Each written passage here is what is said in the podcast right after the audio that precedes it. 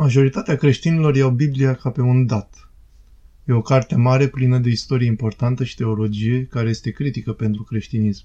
Și toți creștinii o privesc ca pe o sursă a doctrinei și identității creștine. Dar de unde a apărut Biblia? A fost pur și simplu scrisă de mână de profeții Vechiului Testament și de apostolii Noului Testament, compilat într-un singur manuscris și apoi trimisă la editură așa încât fiecare să aibă propria Biblie? Nu, nu așa s-a petrecut. A durat sute de ani pentru compunerea multelor părți de text pe care colectiv le numim Vechiul Testament. Cărțile Vechiului Testament nu sunt rezultatul unui singur autor, precum Moise, așezat la masă și creând un text care apoi a fost copiat perfect și lăsat moștenire generațiilor următoare. Aceste texte erau de fapt folosite de poporul lui Israel vreme de secole, iar o parte din acea folosire includea și operațiuni de editare, adăugiri sau modificări. În cele din urmă însă, aceste scrieri au format un canon, o listă aprobată care era folosită la slujirea rituală, citire și teologie. Deci canonul este rezultatul unui îndelungat proces de folosire de către comunitate. Canonul este astfel o colecție de texte care au ajuns să exercite o... Canonul este astfel o colecție de texte care au ajuns să exercite o autoritate într-o anumită comunitate religioasă. Și ca lucrurile să fie și mai complexe, grupuri separate de evrei au format canoane separate ale Vechiului Testament. Dar un anumit canon a fost primit de creștini, nu-i așa? De fapt, nu. Ortodoxii, catolicii și protestanții, toți au canoane ușor diferite ale Vechiului Testament, iar majoritatea protestanților folosesc un canon mai scurt al Vechiului Testament, care a apărut în timpul reformei din secolul XVI sau mai târziu, în funcție de regiune. Deci de unde a apărut Noul Testament? Acele 27 de cărți au fost scrise într-un interval mult mai scurt, doar câteva decade, și de asemenea nu prezintă multe semne de editare față de manuscrisele cele mai vechi. De fapt, textele Noului Testament sunt cele mai bine documentate texte de orice fel din lumea antică.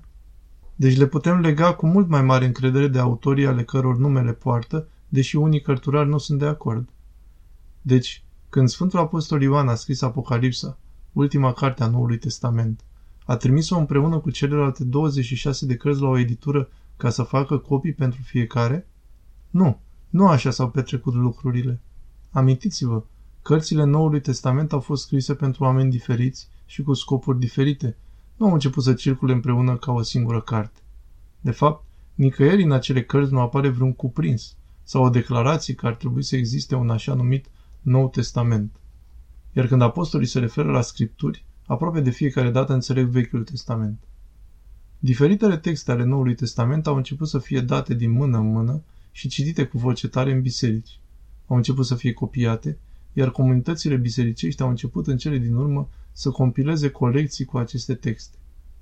Epistolele Sfântului Pavel au început să circule adunate împreună într-o colecție la începutul secolului II și cele patru evanghelii au fost puse împreună pe la mijlocul acelui secol. Dar canonul Noului Testament de 27 de cărți, așa cum îl știm acum, a apărut abia după câteva secole. Cea mai veche listă, care se potrivește exact cu cea pe care majoritatea creștinilor o folosesc azi, ortodoxii, catolicii și protestanții, a fost scrisă în anul 367 de Atanasie, episcopul orașului Alexandria din Egipt. El a trimis o scrisoare către bisericile din eparhia sa pentru a le înștiința care cărți pot fi citite în acele biserici. Și a mai trecut probabil vreo 100 de ani până când majoritatea creștinilor foloseau în mod expres aceeași listă. Deci de unde a apărut Biblia? Nu a fost ca și cum autorii și-au scris pur și simplu cărțile și acestea au circulat. Textele Bibliei au apărut dinăuntru comunităților care le verificau pe baza credințelor și practicilor pe care deja le aveau. Și în unele cazuri, chiar adaptându-le acelor credințe și practici, mai ales practica citirii Scripturii cu voce tare în timpul slujbelor. Mai mult, unele din cele mai bune manuscrise antice sunt lecționare, colecții întocmite pentru a fi citite în biserică. Vechiul Testament a apărut dinăuntru comunității vechiului legământ al poporului Israel. Noul Testament a apărut dinăuntru comunității noului legământ al bisericii creștine. Ambele comunități au existat înaintea acelor texte. Sub inspirația lui Dumnezeu, ambele comunități le-au scris, le-au interpretat și le-au transmis prin credință în tradiție de la o generație la alta. Deci în acest fel a apărut Biblia. Traducerea www.chiliatonita.ro